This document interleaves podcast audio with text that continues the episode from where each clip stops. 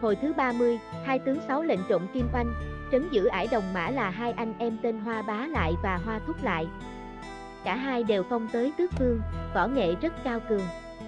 Riêng Hoa Thúc Lại còn là đệ tử của Ngũ Long công chúa, là năm người con gái của Long Vương nên được ban cho hai bảo bối rất lợi hại tên là Thần Tiễn và Hỏa Nhãn Kim Oanh.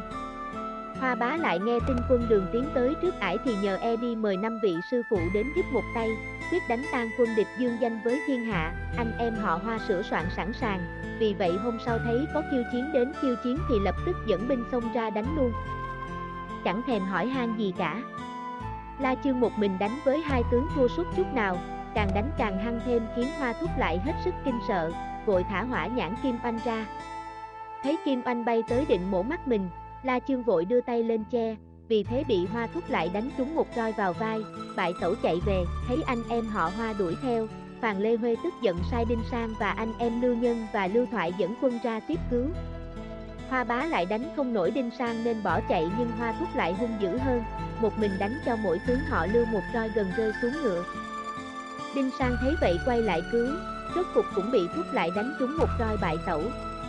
Phàn Lê Huê cả sợ, vội sai hai vợ chồng Tần Hán và Nhất Hổ ra tiếp cứu. Anh em họ Hoa thấy tướng Đường xông ra quá đông, trời lại tối nên thu binh về ải. Thấy Phàn Lê Huê có vẻ lo lắng về Kim Oanh, Tần Hán tức giận bàn thầm với Nhất Hổ đến ấy lẻn qua ải trộm con chim ấy cho khỏi hậu hoạn. Nhất Hổ bằng lòng, chờ đêm tới một người đằng vân một người độn thổ vào ải.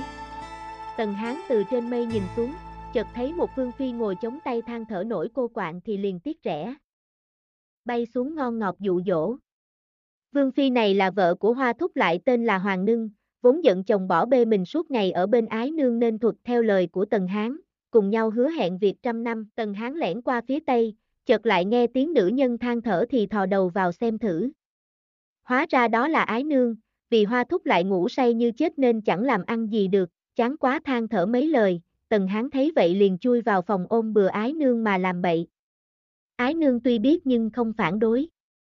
Thỏa mãn xong xuôi, Tần Hán sực nhớ đến việc trộm Kim Oanh vội chạy ra phía sau, vừa đúng lúc Nhất Hổ cũng chạy đến. Tần Hán cả mừng, nhảy vọt lên chụp cái lồng, nhưng con Kim Oanh kêu thét lên khiến Hoa Thúc Lại nghe tiếng cầm roi chạy ra. Nhất Hổ độn thổ trốn mất, còn Tần Hán xách lồng chim bay lên khiến Hoa Thúc Lại chỉ còn biết dậm chân tức tối.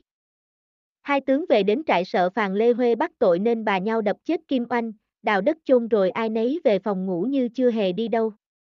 Vì thế ngày hôm sau anh em họ Hoa chẳng còn phép gì đối phó với bọn nữ tướng, giao chiến một hồi thì quay ngựa chạy dài. Điêu Nguyệt Nga đuổi theo, lấy nhiếp hồn linh nhắm địch thủ rung mấy cái, lập tức Hoa Bá Lại nhào xuống đất mê man bất tỉnh, bị quân Đường trói dẫn về. Hoa Thúc Lại thất kinh hồn vía, cắm đầu chạy thẳng về phía núi. Kim Định nhất quyết bắt cho bằng được nên thúc ngựa đuổi theo ráo riết. Đến một hẻm núi cục, Hoa Thúc Lại hết đường chạy, kinh hãi ngửa mặt lên than dài. Chợt có một tiên nữ cưỡi hạt bay xuống quát lớn, Kim Định, chớ hại đệ tử của ta. Trước kia ở Võ Đan, Kim Định có lần gặp gỡ tiên cô này nên biết mặt, nhíu mày đáp, Xích Long công chúa, ngươi là người tu hành sao còn dính đến việc trần gian. Xích Long công chúa cười gằn, xông vào đánh với Kim Định để cho Hoa Thúc Lại chạy về ải. Kim Định còn đang cố sức đánh với Xích Long công chúa thì chợt trên trời có tiếng hạt kêu ầm ĩ, bốn vị công chúa cùng bay đến nên sợ hãi bỏ chạy.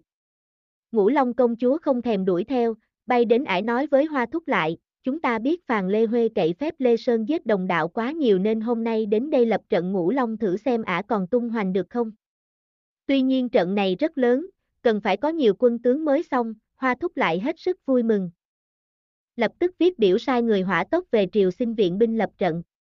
Liêu chúa chuẩn y, sai phò mã Tô Định Quốc dẫn theo bốn đại tướng là Vân Tất Hiển, Phương Vạn Xuân, Hốt Đột Đại và Hắc Kỳ Lân điểm mười muôn tinh binh đến ải Đồng Mã tiếp viện. Phàn Lê Huê nghe tin Ngũ Long công chúa hạ trần thì biết không thể chiếm ải được ngay, giam Bá Lại vào tù xa rồi hội chư tướng lại thương nghị. Tần Hán và Nhất Hổ xin đi nhưng Phàn Lê Huê không cho, quyết định lui binh mười dặm rồi sẽ tìm cách tiến đánh sau.